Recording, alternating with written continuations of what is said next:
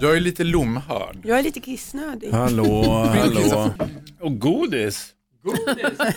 Men vi så påpassligt. Dilemma med Anders S. Nilsson på Mix Megapol. Hej och välkommen till podcastversionen av programmet Dilemma. Här i podden så har vi en exklusiv inledning som ju inte hörs i radion.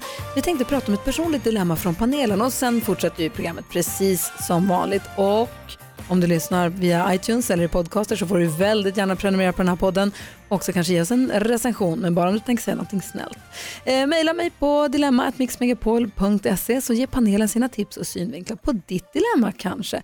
Dagens panel består av Micke Tornving, hallå där! Hallå. Hej! Hej. Som eh, vi hänger med på radion här på Mix Megapol på morgnarna rätt Mm, ofta. men jag känner mig lite ensam, så jag var länge sedan jag träffade dig så jag tänkte jag kommer hit Vad skönt. på vinst och förlust och där satt du. Skådespelare, komiker och eh, föreläsare.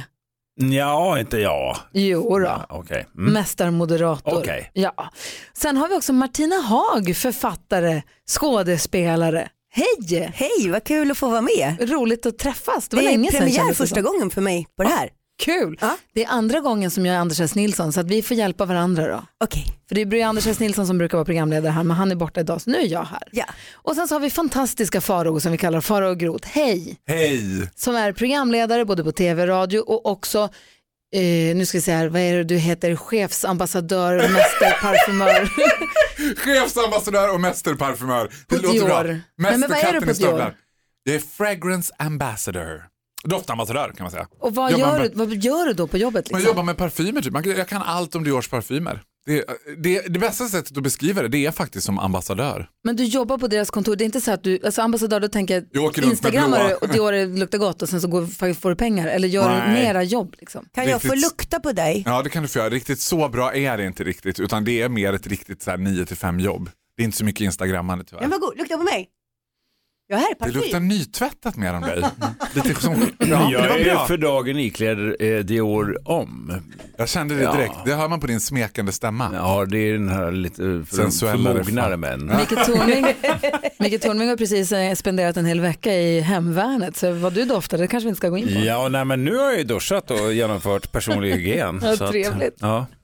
Hörrni, vi tänkte innan vi går igång med våra fantastiska lyssnares dilemma så ska vi börja med ett personligt dilemma från Martina Haag. Ja, jag har ett litet problem.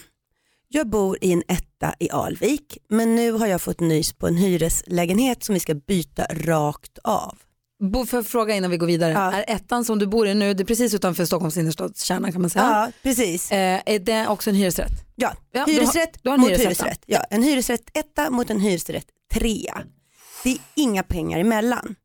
Det här är ett norrländskt par som har liksom ärvt den här hyresrätten då av sin mormor men nu vill de bo nära eh, de, de norrländska föräldrarna i Alvik för de ska få bebisar, de ska få tvillingar.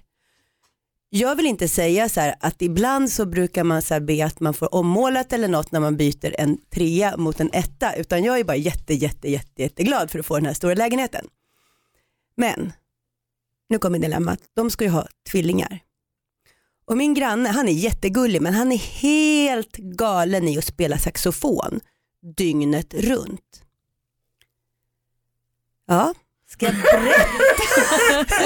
You are get where this going. Ja, men alltså jag bara känner så här, för om jag säger så här, hörni, eh, han är som man bankar i väggen, han bara okej och sen så börjar han i alla fall. Eh, ska jag berätta det här för dem? Det är ganska stor chans att de byter sin underbara trea, sa jag att det var terrass också? En liten terrass men ändå. Mot någon annan lägenhet än min. Eller ska jag inte säga något? Så du har alltså en, en hyresrättsetta Mm. där du bor med, tillsammans med dina barn Mm. Och du kan få byta den mot en trea Mm. som du har råd att bo i med dina barn. Mm. Och, Med de, terrass. och, och, de, och de ska flytta då till den här ettan för de vill bo nära sina barn som ska få barn. Nej, de bor sina nära sina föräldrar. nu när de ska de- få tvillingar. Du förstår, tvillingar är ganska Så jobbigt. de som ska bo i ettan ska själva ha tvillingarna där? Ja. Oh, wow. Mhm. Och då är den här, han är jättetrevlig och man kan liksom låna så salt och socker och alltihopa men han spelar saxofon som att det inte fanns någon morgondag. Och om man bankar eller ringer på, han bara oj gud förlåt, förlåt och så börjar han igen. Vad säger Micke Tornving Ja, alltså det är egentligen inget större dilemma. Eh, om vi börjar med sakläget som Leif GW Persson skulle säga.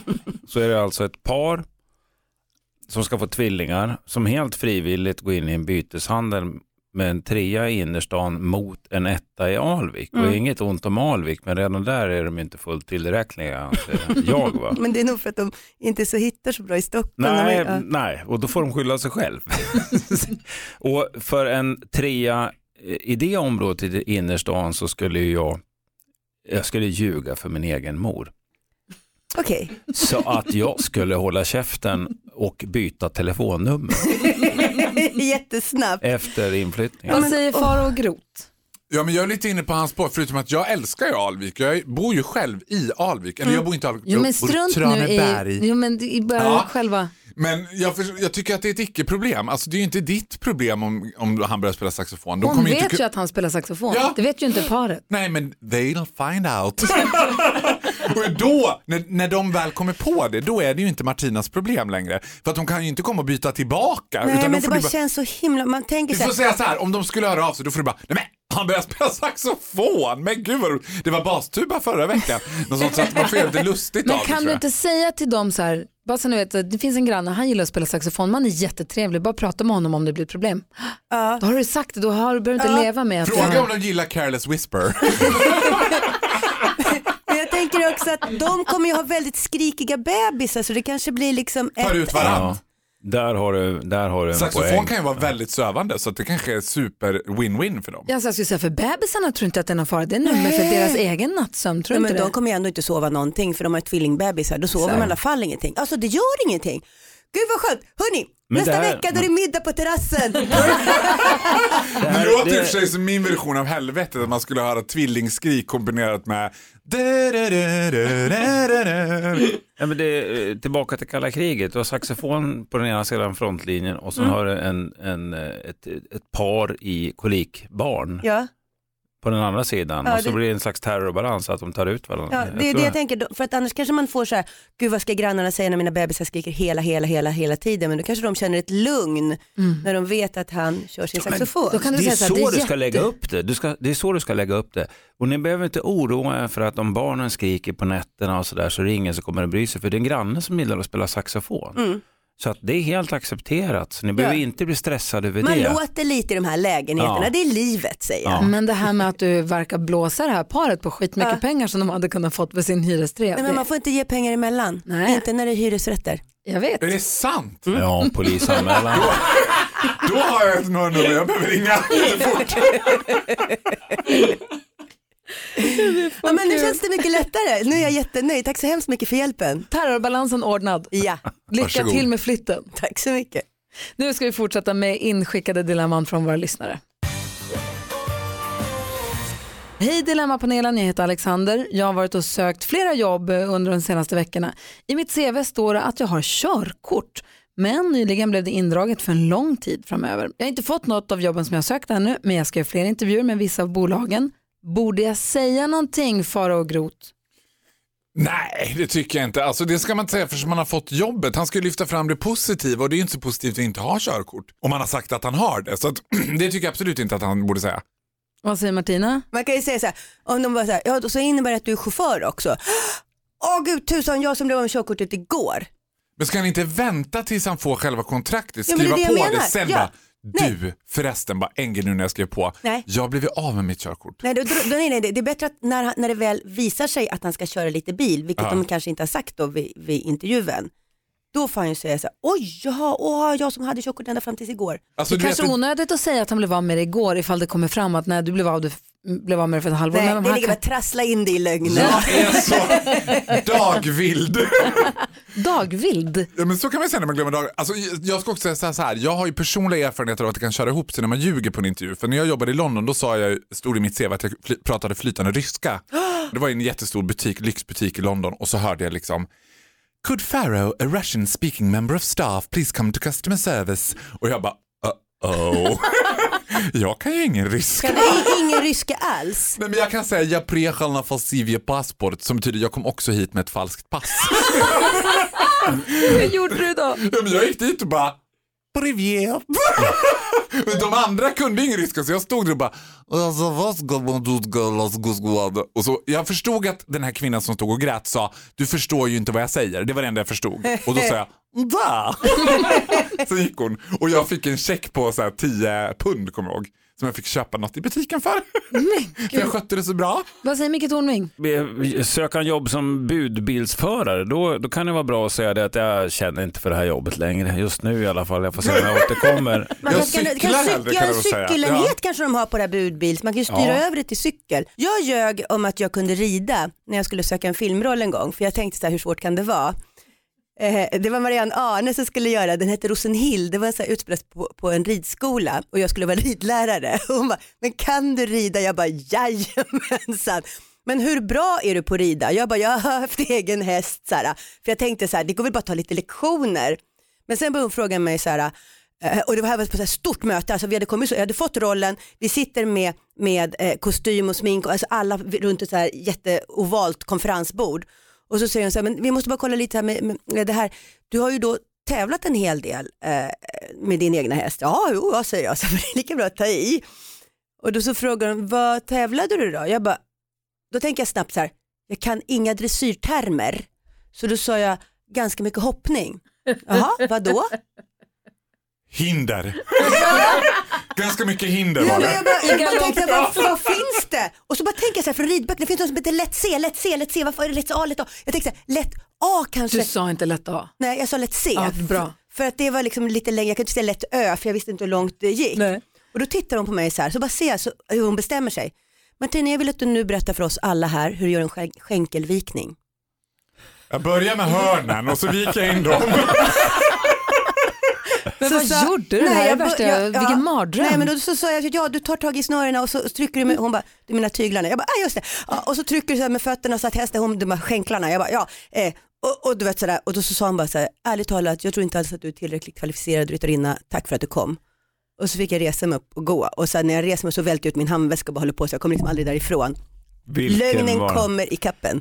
Den gör ju det. Alltså det där låter som mardrömmarnas mardröm. Ja, det var ganska svettigt faktiskt. De hörde inte av sig angående några fler roller Nej, det har framöver. varit alldeles Nej. tyst. Det, sen dess har jag inte fått en enda roll. Jag var typ 18. Ja, ja. Men vi säger att Alexander, trots detta, kör på, håll huvudet kallt, Japp. så länge det inte är så att Tänk det här jobbet mig. är ett chaufförjobb. så, men, och fråga någon specifikt, ha, är det säkert att du har körkort? Då måste han ju tala sanning. Ja. Då säger han, säkert och säkert, ja Du vet, det du. Det är väl väldigt löst ibland. Nu tycker jag att du är väldigt oklar. Hur säkert ska det vara att jag har körkort? Så lycka till med nya jobbet Alexander. Och tänk dig före trafiken i fortsättningen och sluta ljug för livet blir mycket enklare då. Så, det var den lilla kakan. Hmm, var det moral i den eller? Det är så roligt, det är som med en tusenåring på det här stället. Hej Dilemmapanelen, jag heter Sibel. Jag dejtade en kille i drygt ett år, vi gjorde slut i somras. Nu fick jag höra att han har gått bort. Jag blev väldigt chockad när jag fick höra det och det är såklart väldigt sorgligt. Men nu har exets pappa hört av sig. Han vill ses och prata om sonens död. Jag är inte alls intresserad av att vältra mig i den här sorgen med honom. Jag har bara träffat hans pappa några gånger tidigare. Jag hade inte tänkt gå på begravningen eftersom det är en annan stad och han var ändå ett avslutat kapitel i mitt liv. Samtidigt så får jag dåligt samvete. Är det rimligt av mig att inte vilja träffa exets pappa? Martina hämtade efter andan hörde jag. Ja, det här tycker jag är jättesvårt för det är så himla sorgligt. Jag tycker så här att hon skulle kunna bjussa på så här en halvtimme med pappan. Om pappan är jätteledsen och vill prata liksom om sin son och, och bara få, liksom, få det lite ut i systemet sådär och, och med någon som känner sonen väl så kan hon väl säga så här, visst jag kan träffa dig mellan klockan 11 och 11.30 men sen ska jag med tåg. Avgränsa det så att du inte måste liksom stanna en helg och bara prata utan säg att du har en halvtimme. Vad säger Micke? Jag håller helt med. Ehm, sen hur lång tid, det, kan man diskutera. Men- Men, men hon har inget som helst ansvar för eh, pappans välbefinnande eller psykiska status. Men av en, som en medmänsklig gest så kan hon eh, träffa pappan för att hjälpa honom att läka och komma vidare och sådär. Eh, och det är som att man hjälper någon som har hamnat omkull på gatan. Man kan ju gå förbi men man kan ju också sträcka fram en hand och, och hjälpa dem upp. Men det betyder ju inte att man ska låta dem bo hemma hos sig sen och, och köpa nya kläder åt dem. Vad säger Faro, borde hon gå på begravningen? Ja, alltså, jag har varit med om exakt den här saken faktiskt. Alltså, precis, det var nästan så att det var på orden. Jag kan förstå att hon känner att det där är ett avslutat kapitel och det är en del av livet och sådär. Samtidigt så tänker jag att så här, gå in med, i det med ett öppet sinne för det kan hända att det kommer dyka upp saker hos henne också som behöver läkas. Hon ska fråga sig själv och den frågan ska finnas med när hon träffar pappan. Så här, vad vill pappan att det här samtalet med henne ska leda till? Alltså varför vill han träffa just henne? Förmodligen det vet vi inte nu i brevet, men det verkar ju som att det finns saker kring hans bortgång som pappan behöver få svar på. Och då tror jag att hon kommer i längden att vinna på, för sin egen skull, att vara med pappan här. Jag tror inte att pappan tänker jag behöver bearbeta min sorg, jag ringer min sons exflickvän. Utan det, det är någonting som han behöver få svar på. Och känner hon att det finns någon osundhet i pappans sätt att hantera sorgen med henne, då kan hon faktiskt fråga honom, så här, vad, är det du sku, vad vill du att det här samtalet ska leda till? liksom? Hur gjorde du? Jag var med i det alltså, och då, mer som Micke sa också, att jag, jag kände så här, det här är ingen stor offring för mig. Det är inte som att så här, ja, utan då var det som att räcka ut en hand och så här, finnas där. Det var en väldigt liksom, speciell speciella omständighet som gjorde så att jag drog in i det och då tänkte jag så här, ja det finns en anledning till allt och det finns en anledning till att jag dro- och det, det här är något som jag måste göra. Och så gjorde jag det. Nej, jag, jag, jag, jag tycker att hon ska göra det. Um, det, det dyker upp en, en bild i huvudet hos mig. Det, för länge sedan så gjorde jag FN-tjänst och blev god vän med norrmännen. De hade förlorat en soldat i ett eldöverfall. Precis bara några månader innan jag kom ner. Är det här Libyen? Det är Libanon. Libanon. Ja. Eh, Och eh, de föräldrarna, det här var ju Norge då, så de föräldrarna de bjöds ner om de ville komma ner. Och det ville de. Så de flög ner till Tel Aviv och sen skjutsades upp då till det här området och besökte den här platsen där deras son hade blivit dödad. Och sen fick de tillbringa några dygn tillsammans med hans gruppkamrater. Och, som, och för de ville veta hur det här hade gått till, om det hade gått fort. Och det, det blev en gemensam sorgebearbetningsprocess både för gruppen och föräldrarna som, som var väldigt, väldigt fin. Och så täckte man en minnessten på den här platsen. Så att, jag tror att det här är ett bra sätt att bearbeta pappans sorg och kanske också hennes egna tankar kring det här så att hon kan sl- verkligen släppa det här och gå vidare på riktigt sen och inte bara tro att hon har släppt det. Sibel, tack snälla för att du vänder dig till oss och frågar om råd. Jag hoppas att du har fått några råd på vägen hur du ska göra det här och hoppas att det blir så fint det bara kan bli, detta otroligt sorgliga. Vi ska gå vidare, vi har fått fler brev. Om du som lyssnar vill höra av dig med ett dilemma som du vill ha hjälp med så är mejladressen dilemma.mixmegapol.se.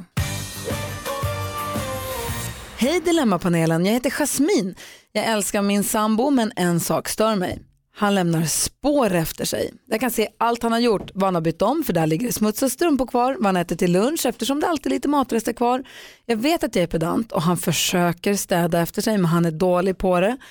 Det värsta är kexen som han går runt och smular med i hela lägenheten. Han tycker jag är löjlig och jag kan inte tvinga honom att dammsuga varje dag. Men vad ska jag göra? Ska jag införa kexförbud, Micke Tornving? Den passade först till mig.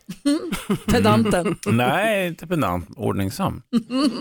Men jag, jag är inte alltså. städdille heller för jag har ju också hund. Va? Det kanske är det hon ska göra, skaffa labrador. Det allting Ska, löst. ja, det är en bra lösning kan jag säga, för då finns det ingen mat på golvet överhuvudtaget. Det här är en sån grej som kommer att eh, eskalera, tror jag. Han Att kommer de är berätta väldigt- mängder av kex. De är väldigt olika på den här punkten och han kommer tycka att hon är tjatig och löjlig och hon kommer att tycka att han är en jävla slarvpelle som inte visar någon respekt och inte lär sig någon gång. Så det är lika bra att de gör slut på en gång. Nej, ja, lite så. Vad, säger, vad säger Martina Haag? Och jag tycker det är så sorgligt att man är kär och liksom har flyttat ihop och så istället för att vara så här jätteglad att man har hittat varandra ska man börja vara så här, ja, smulor. Man bara gilla läget, var, var glad att du har hittat någon att vara kär i, det är väl jättekul. Vad säger Farao Groth? Man skulle kunna köpa en blomspruta som hon har och spruta lite grann på kexen så att de är lite blötlagda för då smular de inte så mycket. Eller så sprutar hon på honom varje gång han gör Som fel. en hund, alltså Som en hund. Ja. Det var det jag trodde du skulle säga. Jaha, En liten fy! ölste. Fy, släpp henne! Nej, men får Släpp jag fråga en henne. sak? Varför ska hennes referens vara norm? Varför kan inte hans Ja, ren det- gräns för vad som är städat v- vara lika mycket värd som hennes? Det är en, vettig, det är en, alltså en väldigt rimlig synpunkt att ha det. Det är konstigt om man tycker liksom att den som är stökigast alltid ska vara den som förlorar bråken. Jag tycker det är taskigt. Låt folk få vara lite röriga, det är ju människor, annars kan man bo själv. För det kan ju vara att hon har alldeles för hög nivå va? och han har alldeles för låg nivå. Så lyckas de jobba upp sig mot någon slags mellanläge där, så det blir Så bra. jag, snälla, jag vet att du älskar kex men kan du inte bara ta ett fat? Mm. Men tror du inte att du flyttar då? Alltså då, bara, då blir man arg på strumporna istället. Hon kan sopa upp alla smulorna och lägga dem på hans sida i sängen. Ja, Nu börjar, nu börjar kapprustningen här. Nu börjar det, eller upprustningen. Länge lever passive aggressive. Därför det, det, men det, man ska försöka få bort de här irritationsmomenten. Om, om man har till exempel den ena tar smör och sen så stoppar ner smörkniven så att det är fullt med smulor och den andra tycker det är jätte, jätteäckligt. Man fan köp två paket då. Är det smulorna, strumporna, smöret, skiten som är problemet? Eller är det någonting annat? För ofta tror jag när man lever i en relation och man flyttar ihop och så kommer de där små sakerna. Då är det någonting annat som är okommunicerat som inte man har fått ut. Jag tror att en jätte, jag är ju alltid förespråkare över att sätta sig ner och prata med varandra. Jag håller med dig helt där Farao. Tack Micke Tornving. Kolla vad fint Nej, allt men En relation är ju en serie kompromisser. Ja. Men det måste finnas en vilja att kompromissa och det måste finnas en grund av en ömsesidig respekt. En partner är inte en bra projektstart utan det är en människa. Det är inte ett bra grundmaterial som man sen ska omskapa till det man vill ha egentligen. För då kan man ju lika gärna gå ut och leta efter det på en gång. Men är det inte så också att folks så specialsidor så här, blir ju värre med åren. Mm. Jag tycker så här, folk som, åh gud, han, han dansar så gulligt och sen liksom 20 år sedan dansar han jättekonstigt. Att det liksom är så här, Det man faller för i början är det man stör sig på sen. Ja. Gud ja. ja men för att det eskalerar också. Gud vilken charmig och fri kille, 20 år sedan, vilken jävla slarvpelle. han är. Det är så det blir. Tar inget ansvar, väx upp. Jag hoppas att Jasmine har fått lite hjälp av Dilemmapanelen och hon frågar om hon ska utlysa kexförbud. Det tycker jag ju inte. Hon kan ju säga att de har slutat göra, de måste köpa små såna gifflar istället. Eller blötlägg dem. Eller Ja. blötlägg dem. Hej Dilemmapanelen, jag heter Karin, är 50 och träffade mitt livs kärlek för fyra år sedan. Han har tre barn sedan tidigare, äldsta dottern är 16 och verkar avsky mig. Hon hälsar inte, utesluter mig i diskussioner, vänder mig ryggen när jag pratar med henne. Vi har pratat om det här och hon lovar förbättring men ingenting händer. Snart fyller hon 17 och jag känner mig kluven om jag ska köpa någon present till henne. Det skulle kännas falskt, som att jag försöker köpa hennes bekräftelse, men vad tycker ni att jag ska göra? Vad säger Martina? Det där är jättesvårt. Jag tänker att det bästa vore ju typ att de liksom hamnade på en öde ö och var tvungna att samarbeta. Men det är ju svårt att ge födelsedagspresent. Nej men liksom att det finns två vägar att gå. Antingen tänker man så här, ah det är ett år till sen flyttar hon hemifrån. Men det är finare om man kan hitta ett sätt att bli vänner på. Så jag tycker att hon ska köpa en present som gör att de tvingas samarbeta. Ett vänskapsband. nej nej, utan mer så här, jag menar att de så här, Ett typ sånt där hjärta man kan dela. Nej, utan mer en resa eller liksom en, en, ett, ett projekt. Det låter som en vidrig resa dock. Alltså, ja, till en hon- början kanske. Ja, vad säger Faro? Ja, men jag tycker jag efterfrågar mannens ansvar i det här. Jag tycker att han behöver också kliva in och vara så här, vet du vad?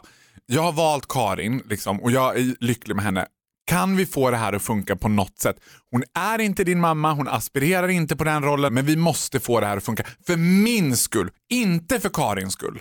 Det, är, det är ju bara så här att då får hon skärpa sig och uppföra sig. Men Ja, jag men- tänkte hur hon skulle nå fram på riktigt till den här Ja, men tjejen. jag tycker inte att han behöver säga att hon ska gilla, den här dottern behöver absolut inte gilla Karin, men de måste få det att funka. Vad säger Micke Tornving? Eh, Som jag ser kan det finnas tre skäl till den här schismen. Skäl ett det är att hon tycker att, att Karin är en obehaglig människa, att de, hon inte gillar henne. Det är det minst troliga. Skäl två det är att hon är, ehm, eh, gör det här som någon slags lojalitetsförklaring med sin biologiska mamma. Och skäl tre det är att hon är en jävla odräglig ungjävel helt enkelt. Va? Eh, och jag tror att det här är någonstans mellan punkt två och punkt tre, tror jag. Eh, så då ska pappan prata med henne och säga, precis som Farao sa, du behöver inte älska henne, hon ska inte bli din mamma, men du ska ta med fan uppföra dig som folk. Va? Och till den saken hör att du svarar vänligt på tilltal, eh, du säger inga dumma saker till henne och var vänlig, avbryt dina jävla utbrott. Men jag tycker tänker om det är så att pappan ska tvinga dottern att uppföra sig, inte far, och kommer den här dottern att börja gilla. Nej, det behöver hon heller inte. Men hon Men ska var det inte det som var grejen? Hur ska jag få en... Det kanske är Karins önskan, va? Men, Ja. men jag, tror inte man kan, jag tror inte man kan åstadkomma det. Det finns ju två saker, antingen säga så här, det ska bli drägligt hemma eller jag ska nå fram till den här människan på något vis. Och då tänker jag om det är så här, ja men nu ska vi liksom typ så här fjällvandra eller göra någon slags överlevnadsgrej någonstans eller så, här, så att det är lite strapatsigt och att man där kan hitta ett sätt att nå fram till varandra. Hon skulle ju också kunna köpa Ultimate Fighting till henne. de bara ses i en ring och bara, vet du vad, nu ska du få för gammal ost jävla ungjävel. Nu bara, bara, vi vet vad, vi tar en timme nu och bankar skiten ur varandra, sen släpper vi det här. Står det någonting om vad Karin har för ekonomi? För om hon är jätterik kan hon ju ge henne en egen lägenhet i present. Så. Bra lösning. Smart! Alla blir glada på en gång. Skicka henne till 25 hemvärnsbataljonen så ska vi få ordning på henne. Jag håller inte med. En oenig dilemmapanel försöker ändå allt vad den kan att hjälpa Karin med dilemmat och hoppas att det löser sig. Det finns en enkel lösning, det är att hon är med på farsans present. Det här är från mig och Karin, grattis, varsågod. Hej Dilemmapanelen, jag heter Abenezer. Jag och min fru har letat efter ett hus i flera år. Nu har vi äntligen hittat ett hus som hon har blivit förälskad i. På pappret är det helt perfekt. Men jag jobbar som sjukskötare och jobbat med avancerad sjukvård i hemmet i just det här huset. Jag förknippar allt med en sorglig period i mitt liv. Min fru envisas om att eh, så fort vi målar om några väggar och får in våra, våra möbler så kommer inte jag ha samma koppling till huset men jag är osäker. Hon är trött på att leta hus. Vad tycker ni att vi ska göra? Vad säger Martina? Det här är jättesvårt. För det är liksom inte så här att man bara köper en cykel som man eventuellt inte vill cykla på utan det här är ju hela livet. Äh, chansa! Köp huset, blås ut det, måla om allting och är det så att det fortfarande känns sorgligt i väggarna då har du ju ökat värdet på huset något enormt så du gör en vinst när du säljer det. Vad säger Micke? Om han förklarar för sin fru varför han har så dåliga minnen av det här huset och varför han kopplar ihop det så negativt så, så borde hon faktiskt respektera det, tycker jag. När jag köpte min lägenhet här nyligen så var det helt och hållet känslan i lägenheten som jag gick på. Jag gick in i massa lägenheter som på pappret var bättre och smartare köp och alltihopa. Men i den här lägenheten kände jag mig hemma. De har letat hus i flera år. Ja, men, men det här är ju väldigt, väldigt starkt för honom. Negativt laddat. Och då tycker jag att hon borde, att hon borde ta hänsyn till det. Faro, vad säger du åt Abenezer? I vissa mån så är en vit lögn inte så dum och då gör han så här att han kontaktar någon kvacksalvare och så säger han du får 500 kronor och du säger att du är ett medium. Och så säger han till henne, vet du vad? Jag har ingen bra känsla i det här huset, men vi tar hit ett oberoende medium. Om det här mediumet hittar någonting, då köper vi inte. Då kommer hon bara... Ett oberoende medium. Vilken underbar kontradiktion. Ja, och så ringer och så tar de dit det mediumet och så säger han bara så här, liksom this is the house of evil typ. Det, det bor någon fruktansvärd gast här inne som vi inte kan bli av med. Okej, ja vi kan ju måla om och slå ut väggar men den här gasten den blir vi inte av med. Ska skriva in på Faros visitkort här. Med oberoende medium. Det är bara att ringa Faro så kommer han och Nej men vad låtsas. säger man? Alltså det Aura cleansing. En sån här, ja. Ja. Någon sån, det tror jag, jag, jag tror är jättebra. Alltså att ha en sån, en schaman. Han kan hyra in dig, du kan gå där med Ja, slagruta och prata en- baklänges och hålla på. En tusing i handen i handsfacket på bilen. Det och gick sen upp bara, nu med 100% plötsligt. Ja men okej då, 500 kan jag nöja mig med. Och så går jag in och så säger jag så här, här bor en gast som inte kommer flytta i första taget kan jag säga. Ni kommer få ett levande helvete. Och då säger han, Åh, fan vad synd älskling för jag, jag trodde verkligen på det här huset. Hon bara, ah, vilken tur att vi tog hit det oberoende mediumet. Faro, Faro, jag känner att i födelsedagspresent så önskar jag mig kopplingsschema till din hjärna. För det, Det jag jag ska med. ha det på väggen så här. Ja, jag tycker att vi har verkligen hjälpt Ebenezer här. Ja. Ja. Ett poddtips från Podplay. I fallen jag aldrig glömmer djupdyker Hasse Aro i arbetet bakom några av Sveriges mest uppseendeväckande brottsutredningar. Går vi in med hemlig telefonavlyssning och, och då upplever vi att vi får en total förändring av hans beteende. Vad är det som händer nu? Vem är det som läcker? Och så säger han att jag är kriminell, jag har varit kriminell i hela mitt liv men att mörda ett barn, där går min gräns. Nya säsongen av Fallen jag aldrig glömmer på Podplay. Hej Dilemmapanelen, jag heter Jenny. Min kille har alltid tränat regelbundet men han har svårt för att äta tillräckligt för att hans träning ska ge resultat.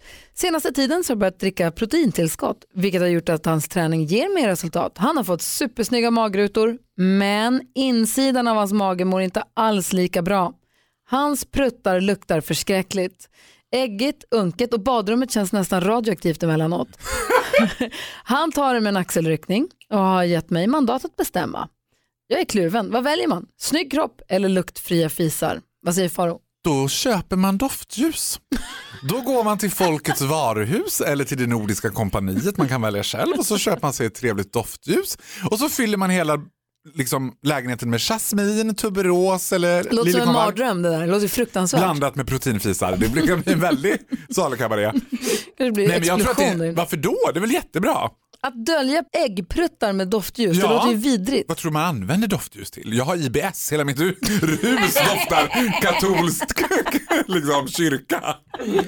Jag, jag böjer mig för parfymambassadörens expertis i det här och, eh, och sitter still faktiskt. Men vad säger du om din sambo startar en ny diet Mm. som får magen att göra kaos så att det luktar apa Mm. och hon pruttar hejvilt och det är kaos, luktar kaos i badrummet när du går in där. Ja, det spelar ingen Skulle roll säga för hon här- skiter inte värre än min hund gör i alla fall. För, för Tänk där, om hon börjar göra det då? Nej, men, när Sally lägger iväg så får man ju hornhinneavlossning. Så det är alltså hunden. det är hunden ja. Tjejen han träffar nu. Så att, jag är ganska härdad på den punkten faktiskt. Jag skulle lägga det här under kategorin, som den gamla diktaren sa, när man är ung och ingen annan sorg försökt än den att mustaschen växer trögt. Ja, Vad spelar det för roll? Liksom? vad säger Martina? Jag tycker att det spelar ganska stor roll, förstår du. Och det här, så här ja fy fan, och så här riktigt jätte, så här, det är en sak man säger, åh, åh tja, hej, jag käkade mycket mat igår. Men det här när det liksom är så här kemiska fel på systemet, pruttar som bara pågår vecka ut och vecka. Och jag tror det här med att försöka dölja det med doftljus, det är som att lägga sig en sidenkudde på en bajskorv. Det är ju fortfarande där. Ja, men det är ingen snyggt. som märker. Jo, jag tycker man kan... Så, Så tänker jag när jag överdriver. Lögnen är fortfarande där men det är ingen som märker. jag skulle laga bra mat till honom. Om man tycker att det är roligt att laga mat så kan man ju göra det så får han äta det Men det här istället. förutsäger att hon tycker det är roligt att laga mat. Mest roligt gör hon inte det eftersom man får inte i sig tillräckligt mycket näring. Hon kan ge honom en matlagningskurs i julklapp, en matlagningskurs för träningstokar. Perfekt, en matlagningskurs för träningstokar. Så får du bra muskler och god mage. Köp ett God jul! Men han, han, det finns ju där i brevet att, att beslutet är hennes. Så antagligen så är det hon som har tjatat på honom att han ska börja träna. Och nu när han gör det och får i sig för lite protein och går omkring och mökar, då är inte det heller bra. Jag skaffa en ny kille då. Nej, men alltså om det är så riktigt, ska- jävla, ska om det ska jävla viktigt för dig att han är snygg och luktar gott. Så ge bort en matlagningskurs, Ja. döda stanken med doftljus eller gör slut. Det är tre olika råd vi får Hon får från välja panelen. själv. Stort lycka till. Om du som lyssnar har ett dilemma du skulle vilja att panelen hjälper dig med så är det bara att mejla dilemma@mixmegapol.se. Hej Dilemmapanelen! Jag heter Leo och har träffat en tjej som är fantastisk på nästan alla sätt. Hon har en otrolig tävlingsinstinkt och när vi spelar sällskapsspel så fuskar hon alltid. Det värsta är när vi umgås med vänner och släktingar och hon blir påkommen. Då skäms jag. Det känns barnsligt. Vi älskar båda spel så jag vill ju inte sluta helt men vad ska jag göra? Micke Tornving. Jag tycker det är så roligt. Den här tjejen som är väldigt tävlingsinriktad och fuskar tillsammans med släkten. Jättekomiskt. Det jag skulle göra det är att jag skulle liksom prata med mina föräldrar och säga så här är det. Det här är en underbar tjej men hon är fan med knäpp när man spelar spel. Hon kan inte förlora och hon fuskar hej vilt. Så antingen så låter vi henne hållas eller så tar vi det med humor när hon blir påkommen. Vad säger Martina? Jag tycker att han måste möta ont med ont här. Jag tycker han ska trycka upp egna spelkort. Han ska ta tärningar med tyngder. Han ska liksom ha extra monopolpengar med sig. För att hon ska till slut säga så här, men vad är det här? Du fuskar, det är inte okej. Han bara, nej exakt. Och då fick hon smaka på sin egen medicin. Bra lösning. Ja, men jag, tycker, jag är, håller- med Martina till 110%. Jag tycker dessutom att det kan bli lite kul. Då blir ju det i sig ett game. Så här. Kan jag slå min flickvän i fusk? Kan jag, liksom, Ja. kan jag fuska ännu bättre? Du vet, så kommer de hela tiden att försöka toppa det där. Jag tycker det är briljant och väldigt kul. Faro och Groth, har du fuskat någon gång? Aldrig någonsin. Jag är fruktansvärt sanningsenlig. What on earth are you insinuating? Jag ljuger aldrig, jag överdriver. Nej, jag tycker inte det är så kul att fuska. Jag jag har inte fuskat, jag har skarvat. Det har hänt. Ni andra, Micke, har du fuskat någon gång? Nej, jag, jag, jag gillar inte heller att, att fuska. Däremot så har jag fantastiska minnen från midsommarafton när jag var barn och vi var på en stor gård som de kom, uppe i Jämtland som de kompisar till morsan och farsan hade där alla spelade krocket tillsammans, barn och vuxna. Och Det som var så kul det var att alla var hänsynslösa. Och det är ju inte fusk. Men var man barn eh, så kunde mycket väl farsans kompis Bosse komma fram med sina träskor och hånflina åt den och säga nu jävlar åker du ut i brännässlorna. Och så satte han sitt klot mot mitt då, han hade krockat mig med träskorna på och klämde till som han åkte ut i brännässlorna och alla svor, men det var med gott humör. Va? Så det, det, det roliga med det, det var ju att, att vi barn kände att vi blev behandlade som vuxna. Vi åkte också på spö på samma sätt som, som de gjorde och vi hämnades på dem. Det var jättekul. Sen måste jag säga så här, när man spelar spel, så, och han gillar ju att spela spel Leo, så uppskattar ju han en tävlingsmänniska. För jag, jag kan relatera exakt till vad du säger Micke, för att inget är ju värre än om man tycker om att spela sällskapsspel själv och så har man någon som bara såsar igenom det. Att Ja. Bara, ja men gud, åh, jag vet inte, svenska flaggan, vad är det för färger? Åh vad svårt, äh, ta någon annan fråga för mig. Ja men gud, jag vet inte vad det är för något heller. Man bara, åh, kan, vi inte bara, kan du inte försöka spela? Jag vet ju att du kan. Du vet. Då är det hellre då någon som fuskar lite och är galen tävlingsmänniska än någon som bara, vi ska bara ha kul. Du vet. Martina, har du fuskat? Är du fusk? Jag tycker Ibland. inte om om man inte håller sig till reglerna. Även när jag spelar mot mina barn så ser jag att de blir ledsna när de är på väg att förlora.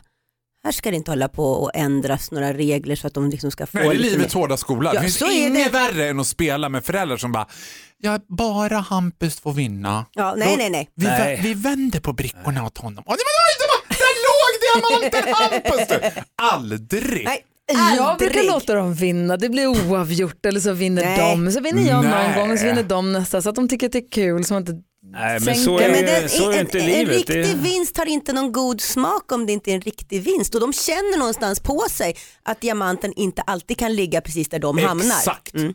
Och en riktig vinst är inte en vinst om det inte finns förlorare. och så är det.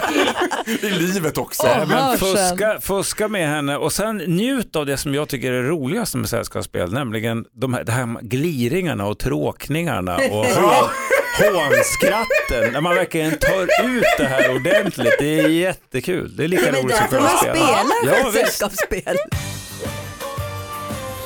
Och här kommer nästa brev. Hej Dilemmapanelen, jag heter Henning. Min fru och min brors fru avskyr varandra. De var kompisar långt innan jag och min bror kom in i bilden. Saker som vi har sagt har misstolkats och förstorats upp till orimliga proportioner. Vi har försökt be om ursäkt men så fort det är födelsedagar och familjeevent så utesluts framförallt min fru. Min brors fru, hon har lyckats vända alla, familj och vänner emot min fru. Jag har försökt prata med min bror om det här men tar, han tar alltid sin frus parti. Jag saknar min bror och umgänget som vi hade. Jag och min fru, vi känner oss extremt ensamma i det här. Vad ska vi göra för någonting? Micke Tornving, vad säger du? Lägg ut ett kontrakt på tjejen. Va? Det är, jag känner några killar som kan Du fixa kan det. Fixa det, fixa det på ett smidigt sätt. inte särskilt dyrt heller. Eh, nej men eh, hon verkar vara en häxa. Brorsans fru. Ja, Mm då får de väl helt enkelt tyvärr då sluta umgås för någon gång så kommer man väl antagligen att märka hur det förhåller sig. Va? Om jag var gift med min fru då, vilket jag inte är längre, och den här situationen skulle uppstå, då skulle jag nog av lojalitetsskäl, om inte hon var bjuden så skulle jag säga, ja det var ju synd för då kommer inte jag heller. Så du säger, då får du klippa brorsan och så får du då ta din frus parti. Ja, jag skulle ta min frus parti. Och sen kanske träffa din bror på, en, på, på hand, hand. Ja, Mm. det skulle jag göra utan eh, de här kvinnorna. Tråkig sits ändå. Vad säger du Martina Haag? Det här låter nästan som en intrig från en roman. Ja men jag tycker att den här kvinnan då som har lyckats få hela släkten att vända sig emot den här frun. Det verkar vara så en oskön släkt. Alltså om alla bara får ett gemensamt hat på en person. Jag säger bara så här, var glad att du slipper den där dumma släkten. Lägg krutet på din fru och hitta på så roliga saker så den där dumma släkten blir jätteavundsjuk. Ja, Det verkar ju som att han är ändå släktkär för att han vill ju att... Henning. Äh, Henning, ja, precis. Och jag tänker, att man, jag tänker att han ska samla släkten utan respektive och prata med dem och utgå från sig själv och säga så här, vet du vad, när ni väljer bort min fru så väljer ni också bort mig. För jag har valt henne. Och jag menar, familjebanden är ju starkare än att så här, då får man bara, alltså, du vet, att det här ska vara no, två personer som kommer externt in i den här släkten och splittrar är ju jättemärkligt. Alltså släkten borde lojaliteten måste ju ligga hundraprocentigt hos männen i det här fallet eftersom det är de som är släkt med varandra. Och då får han säga så här, att det här är ett jättestort problem för oss och jag vill fortsätta fira jul, jag vill fortsätta fira födelsedagar, men fortsätter det så här så väljer ni bort mig också. Eh, mycket, mycket klokt förslag. Farah. Tack Micke Tornving. Henning, vi hoppas att det löser sig att ni att ni får ordning på de här relationerna. För så där ska man inte behöva ha det i alla Nej, fall. det ska man inte. Dilemma at mixmegapol.se är mejladressen som du använder om du vill höra av dig med ett dilemma som du vill att vår eminenta panel ska hjälpa till med. Vi fortsätter med fler bryderier och eh, kluriga problem alldeles strax här på Mix Megapol. Är ni beredda på Hannas brev? Ja. Hej Dilemmapanelen, jag heter Hanna. På en fest blev min man lite överförfriskad och jag hittade honom med händerna överallt på min bästa tjejkompis. De sa att det var ett dumt misstag och inte betyder någonting. Jag förlät honom, men installerade en app som spelar in hans samtal i telefonen. Min man vet ingenting, men jag har hört hur de planerar för att ses mer i smyg. Jag kommer lämna min man, men min väninnas version det är att det bara är min man som har raggat på henne. Nu är frågan, borde jag visa de här inspelningarna för min kompis man så att inte han blir förd bakom ljuset? Nej, absolut inte. Man ska inte hålla alltså du vet, nej det där är jättegeggigt. Inte hålla på. Tycker du? Ja, det låter väldigt, alltså du vet, det låter som att TV3 kommer ringa snart och bara det här blir bra.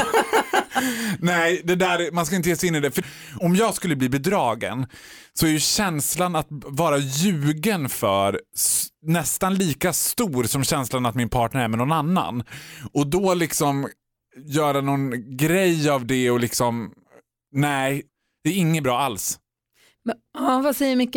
Nej, Jag håller helt med Faro här. För det första så, så är jag inte helt säker att det är lagligt att installera en sån där lapp-app på hans mobiltelefon utan hans Olovlig vetskap. avlyssning kan leda till böter eller fängelse högst två år. Exakt. Ja. Faktiskt. Så att redan där eh, har hon ju Det har du försatt koll på sig- Gry. det har du kollat upp. Nej, men redan där har hon försatt en situation som gör att hon börjar hålla käften om det här. Va? Eh, och eh, hennes kompis man lär ju bli varse. För när hon gör slut med den här snubben då, som har varit otrogen så kommer de ju antagligen fortsätta den här affären och kanske fördjupa den. Och då lär ju före detta kompisens man där också bli varse där. Så hon tar ansvar för sig, sina handlingar och sitt agerande och eh, andra får ta ansvar för sina handlingar och sitt agerande. Men vad säger du Martina Haag, det kliar väl i fingrarna på skvaller eller va? Nej, jag håller med pojkarna fullständigt här. Det, Tack. Ja, faktiskt. Då är jag den enda som tycker, jag tycker också att de här inspelningarna ska hon hålla, ligga väldigt lågt med att det är olagligt och omoraliskt. Men nu när hon vet kan hon inte gillra en laglig fälla, Fälla. för för detta bästa Har du kompisens... några bra tips hur man gillar en laglig fälla? Nej, varför då? Det där är något För att man jättemärkligt. inte vill att någon annan ska bli lika ledsen och bedragen som man själv är. det skiter man fullständigt Hela i. världen är full av ledsna och bekymrade människor. Man kan inte ta ansvar för andras lycka. Man får försöka ta ansvar för sin, sin och sina barns eventuella lycka så gott det går. Va? Det kan man inte heller ta fullt ansvar för. Sköt ditt. Så gör slut och sen gå vidare ut i livet. Ryck Ja, av det, gå Exakt. vidare. Ja. Åk till Palma. Det löser allt. Ja, det är faktiskt inte så dumt. Åk till Palma! Ja, det är väl trevligt till Palma. Hon behöver komma bort. Och varför, inte, komma bort. varför inte Palma? Ja. Verkligen, panelen är ense. Vi hoppas att Hanna får hjälp och eh, vet du, det, boost i sitt beslut här. Ja, och se till att avinstallera den där jävla appen om du har tillfälle. För annars kan du råka fort som illa ut. tusan. Men först mejlar du till mig och säger vad den heter. Hej Dilemmapanelen, jag heter Gabriel. Jag var ihop med min flickvän i sju år. Hon har två döttrar från ett tidigare förhållande, 11 och 16 år gamla. Vårt uppbrott var ganska stökigt och vi är inte vänner idag. Men jag saknar döttrarna. Det har varit en stor del av deras liv och jag vill fortsätta hålla kontakten med dem, men mamman vill inte det. Problemet nu är att den äldsta dottern hör av sig till mig. Hon ventilerar saker om uppbrottet och skolan, allt möjligt, men det känns fel att hålla kontakt med henne bakom ryggen på mamman. Samtidigt känns det hårt att bryta med henne. Vad ska jag göra? Vad säger Martina Haag? Hur gammal barn har du? Vad säger du om det här? Jag, jag har 10, 15, 19 och 21. Jag trodde du hade 10-15 barn. Jaha, nej, nej, jag, 10, jag, jag tänkte 15 om vi ville höra åldrarna. Ja. Nej men det här tycker jag är jättesvårt. Fast jag tänker att barn går före förälder i det här läget. Om den här 16-åriga flickan eh, behöver prata med sin ex-styvpappa så måste hon få göra det. Men då och då försöka säga så här, är det okej om jag säger till din mamma att vi pratar om, jag behöver inte säga vad vi pratar om, men att vi har kontakt. Men mamman liksom. har ju sagt att hon inte vill att de har kontakt. Men vad är det för jävla mamma? Mm. Det är en bra fråga. då tycker jag att gå bakom ryggen på mamman. stötta barnet, strunta i att mamman blir sur. Jag tycker att de ska fortsätta ha kontakt. De ska kunna prata om allt, men inte om allt. Jag tror inte att de ska prata om mamman till exempel, utan att där finns det, det tror jag blir inte bra. Att de ska prata, alltså, han vill prata om allmänna saker eller om livet generellt. Men inte så att det blir så att nu har träff, mamma träffat en ny kille. Alltså, för risken att han omedvetet går in och börjar säga ja, hur är det med mamma och så? Det bra, funkar Mm. bra nu med mamma? Du vet, det ska nog liksom de vara försiktiga med. Ja, jo, men det är naturligt att hon, tycker jag, då, eh, vill prata om det, den här tjejen.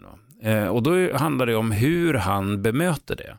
Att han är lojal med bilden av vad en vuxen, hur en vuxen förhåller sig till en, en bruten relation, om du Ja. förstår vad jag menar. Va? Perfekt. Inte snacka skit och inte hämnas och ingenting sånt, utan han är en mogen och stabil eh, man som lyssnar på den här tjejen och, och guidar henne lite grann på de här snåriga stigarna. Va? För det är jobbigt nog för den här tjejen, för hon känner ju också att hon smyger. Va? Ja, kloka, eh, sansade, vuxna förebilder verkar ju vara en, en bristvara. Så att man sviker inte ett barn som vill prata med en. Va? Så fortsätt att ha den här smygkontakten och ha inte dåligt samvete för det. Det är väl jättebra tips som du får Gabriel från Dilemmapanelen här på Mix Megapol. Vi har fler brev att läsa alldeles strax. Hej Dilemmapanelen, jag heter Rebecka. Så inleds vårt nästa brev. Jag och min kille är i 25-årsåldern och vi har varit ihop i ett år. Allt är fantastiskt, förutom en grej. Om vi har mysig middag och jag berättar någonting med inlevelse så blir jag ofta avbruten av att det plingar till i hans mobil. Han tar alltid upp sin mobil och börjar läsa mitt i min historia. Jag känner mig så åsidosatt och förminskad av att hans kompisars mess är viktigare än jag. Min kille, Micke Tornberg börjar sucka högt direkt. Min kille tycker jag är löjlig och att vi inte ska ha mo- mobilförbud som om vi vo- vore, vore barn. Borde jag lägga ner stridsyxan eller ska jag stå på mig? Jag vågar inte titta på Micke ens en gång. Jag börjar med Martina. Jag tycker att det är så otroligt oförskämt om man håller på och berättar så här. Och, vet du, och sen så kommer jag och vet du vad Gry sa då? Så, här, så bara sitter någon så här pling pling. Det är som att man säger så här, prata på du, jag gör de viktiga grejerna med mobilen. Så vill han säga så här, du betyder ingenting för mig, då kan han ju sitta där med sin telefon. Men då är det kanske inte säkert att jag är kvar när han tittar upp. Micke. Jag blir så jävla skockstokig på den här. Väldigt kontrollerat skockstokig får jag säga. Det är den obehagligaste ja, typen. Ja, jag vet. Men vilken snorunge. När man sitter och samtalar då har man uppmärksamheten riktad mot den person som finns i rummet. Och vad polarna gör det är helt irrelevant. Stäng av den där och väx upp. Och sen så kan han ju svara på de där smsen sen när han har diskat undan. Och då säger han, var inte så löjlig, vi är inte barn, vadå mobilförbud Nej, men det, han bevisar ju i sitt beteende att han faktiskt är en jävla barnunge. Va? Och då måste han uppfostras. Faro, vad Kom säger inte du? 25 hemvärnsbataljonen så ska vi Förlåt, jag ska bara på svara på min pojkvän grej här. Förlåt Micke, vad var vi? Alla- Jag håller med Micke. Vänder mig mot Faro, sitter och smsar. Kul det. Jag, jag är så rolig. Nej, men vet du vad? Jag skulle tänka så här att man ska hänga ut honom. Och då tycker jag så här, så fort hon är mitt i en historia så tar han ut sin mobil, då tystnar hon. Och så är hon bara super passive aggressive fast sådär bra som kvinnor kan vara. Liksom. Att de, och så när, när han bara, vad är det? Nej förlåt jag vill inte störa, var det något, var det något viktigt i smset eller? Och han bara, nej, nej, nej, nej, okej. Ja men i alla fall så var jag ute med Gunilla då och då sa ju Gunillas katt till mig, alltså vet, att hon, varenda gång han tar upp så pausar hon. Så att han tycker att det blir pinsamt nu på de där middagarna för att alla tittar på honom och all, för den här klassiska du vet som fröken gjorde när man gick i skolan var det värsta man visste. Om man gjorde något bus och så ställde sig fröken tyst och tittade på en så alla i klassen började titta på en och hon bara ja vad står det på lappen? Farao, kan du säga nu vad du har skrivit på lappen? Du vet, lite, lite den strategin för då blev man livrädd. Var det Borlänges största busfrön när du gick i skolan? Mm, Ja, jag var väldigt strategisk så att jag var fruktansvärt småkriminell. Ja det var jag nog. Men jag tror att det är att man ska hänga ut liksom. Och så tror jag också att man ska vända det så att han ser för sin egen skull. För jag blev av med mobilen för två veckor sedan. Alltså jag blev bestulen. Jag utsattes för ett brott. Alltså blev bestulen med min mobil. Ringa då- Måns Zelmerlöw, han är bra på att lösa sådana Ja, problem. men jag vet, gud vilken soppa. Men då levde jag en hel helg utan mobil och det var helt fantastiskt. Och jag tänker att hon ska få honom att inse det. Alltså, du kommer få ut maximalt av den här middagen för du kommer höra saker du aldrig hört förut. För man ska, det som händer med mobilen det är att du mentalt kastas emellan så här, någon som berättar om att så här, och Då fick vi precis veta att mormor har gått bort. Till att plötsligt se något kul kattklipp, till att få veta att ens kompis har fel på bilen. Du vet, så här. Det är för mycket intryck. Han kommer att må mycket bättre av det här. Det kommer han inse. Men Det- inte mobilfritt för det Nej. funkar inte på sån Men du vet, Micke Tornving har ju inte sociala medier. in. Du har ju inte Nej. Instagram eller Facebook i Nej. din mobiltelefon. Nej. Så du har kanske inte samma relation till din mobil som Rebeckas kille har eller som nej, vi har. Nej, nej, nej men eh, jag har relation till människor. Och då får man ju välja i det här fallet. Och man kan ju växla mellan de här sakerna. Det är ju inte så att jag är totalt, lever i fullständig radioskugga dygnet runt. Det gör jag inte. Men när jag äter middag med mina ungar och det inte är någonting viktigt, då sätter jag på flygplansläge. För att markera att nu är jag med er. Men vet du vad, jag är exakt likadan. Jag, jag, jag sätter på flygplansläge två timmar om dagen, mitt, på, mitt när jag gör någonting, In- Ja. inte två timmar när man går och lägger sig. Men det är faktiskt bara för min egen skull. För jag kan säga så här, jag och min kille vi träffas ju liksom på kvällen när man kommer hem och äter middag med varandra. Då är den tiden super precious. För mig, inte för att vara schysst mot honom bara utan för att jag har ingen lust att sitta då och plötsligt svara på någon tjejkompis som undrar hur hon ska lägga sin foundation eller du vet. Så vi säger så här, panelen är fullständigt ense Rebecka och det bästa, Ja, tipset, ut honom. det bästa tipset är att spela, gå in på Radio Play, appen finns gratis till din iPhone och till, till din Android och så spelar du upp det här klippet för honom och så får han höra vad som sägs här idag. Ja, om man inte har jour och jobbar på räddningstjänsten så ska han stänga av den när de äter middag tillsammans. Ord och inga visor från Dilemmapanelen. Är ni beredda på nästa brev? Ja, Hej Dilemmapanelen, jag heter Patrik. Jag har träffat en underbar tjej och ska ta med henne till mina föräldrar för första gången nu i jul. Mina föräldrar är lite speciella. De går igång på konspirationsteorier. De kan prata i evigheter om till exempel eh, chemtrails, alltså att kondensmolnen efter flygplanen innehåller kemiska substanser som släpps ut av regeringen. Min förra tjej tyckte att de var totalt galna och orkade inte träffa dem. Jag har inte berättat om det här för min nya tjej. Borde jag förvarna henne eller ska jag hoppas eh, att deras andra sidor överglänser det här konspiratoriska? Det där är ju hur kul som helst. Tänk om det skulle vara så här, alltså, du vet, att prata med släktingar det kan vara som att prata med hantverkare ibland. Man har ingenting gemensamt och man, bara, man träffas en gång om året och man bara ja, var det jobbigt att köra? Var... Välkommen till fördomsfesten med Farao Groth. Ja, ja, det var mycket trafik där på 73an. När man kommer från Hedemora då tjockar det på ganska. Du vet det där vill man inte ha. Hellre någon som är lite kackadoodle och då, får- och då ska han, om hans tjej bara oj vad märkliga de är, då ska han bara ja visst är de skitkonstiga. Jag vet, det är så jävla kul.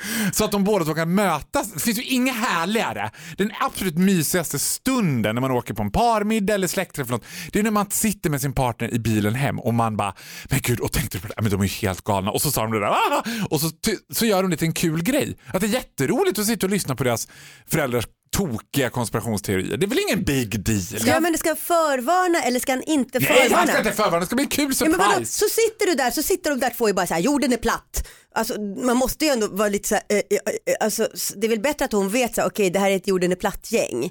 När man närmar sig dörren och den är intäckt med folie, då vet man att nu... De tar emot i så här foliehattar. foliehattar. Låter det bara. Ja, jag, alltså, det beror på hur extrema de är. Nej, men jag tycker det kan bli en kul surprise. Micke Tornving, vad säger du när du har fått fundera lite? Det finns två vägar att gå här tycker jag. Det ena är att välja Faraos och, och det del av Martinas väg som jag tolkar som att man gör en kul grej av det. Och då, då tycker jag nog att han ska förvarna henne och säga det. De här är helt jävla bananas på de här och de här punkterna. Men annars är de väldigt bra morsor och farsor. Men just om de kommer igång på det här, då sätt på dig hjälmen och störtglasögon bara och åk Så kör med. vi. Och åk med. Du tycker han ska förbereda henne Ja, lite? det är det ena spåret. Det andra är, eh, man vet ju inte hur tjatiga de är i sina konspirationsteorier. va. För en del av de här konspirationsteoretikerna som håller på, man vill ju bara slå dem på käften för att de är så tjatiga. Ja, Det är men, ju som att höra en friidrottare prata om sin karriär på 70-talet och vilka skador de hade. Det finns ingenting annat att snacka om. Eh, och då, då kan han ju säga åt dem, så här är det, den här tjejen är jätteviktig för mig och era konspirationsteorier, de får ni prata med varandra, men jag vill inte att ni tar upp dem. För ni blir väldigt tjatiga när ni gör det. Men de kanske inte kan andra låta spåret. bli om det är så här, Nej, man men- häller upp mjölk så här, du vet att det inte är mjölk i mjölkpaketen längre. Mm. Du vet så, att de, att de hela tiden associerar till sina konspirationer och kan inte hejda sig. Är det väldigt roligt om Patrik och hans tjej han pratar med henne, förberedaren, och de preppar sig och nosar upp nå två andra stenhårda, superspännande konspirationsteorier. Ja, då tror jag att du vet, alltså you're feeding a morbidly obese person. Alltså, du vet, jag tror inte att man ska göra det. Det är som att då, får, då ångar de ju igång dem utav bara helskotta. Liksom. Ja, så. Man ska aldrig ljuga med en mytoman. Alltså, du vet, det går inte för då börjar de bara bing bong, bing bong, bing bong. Det blir bara ännu värre. Liksom. Jag bestämde mig också för ganska länge sedan nu att aldrig skämmas å någon annans vägnar. Om någon annan är pinsam så är den pinsam. Ja. Det är inte jag som säger eller gör det pinsamma. Nej. Den får i sånt fall skämmas för sig själv. Jag tänker inte sitta och vara Medskämmare. generad för Var och att... en eh, får bära sin egen skam. Ja.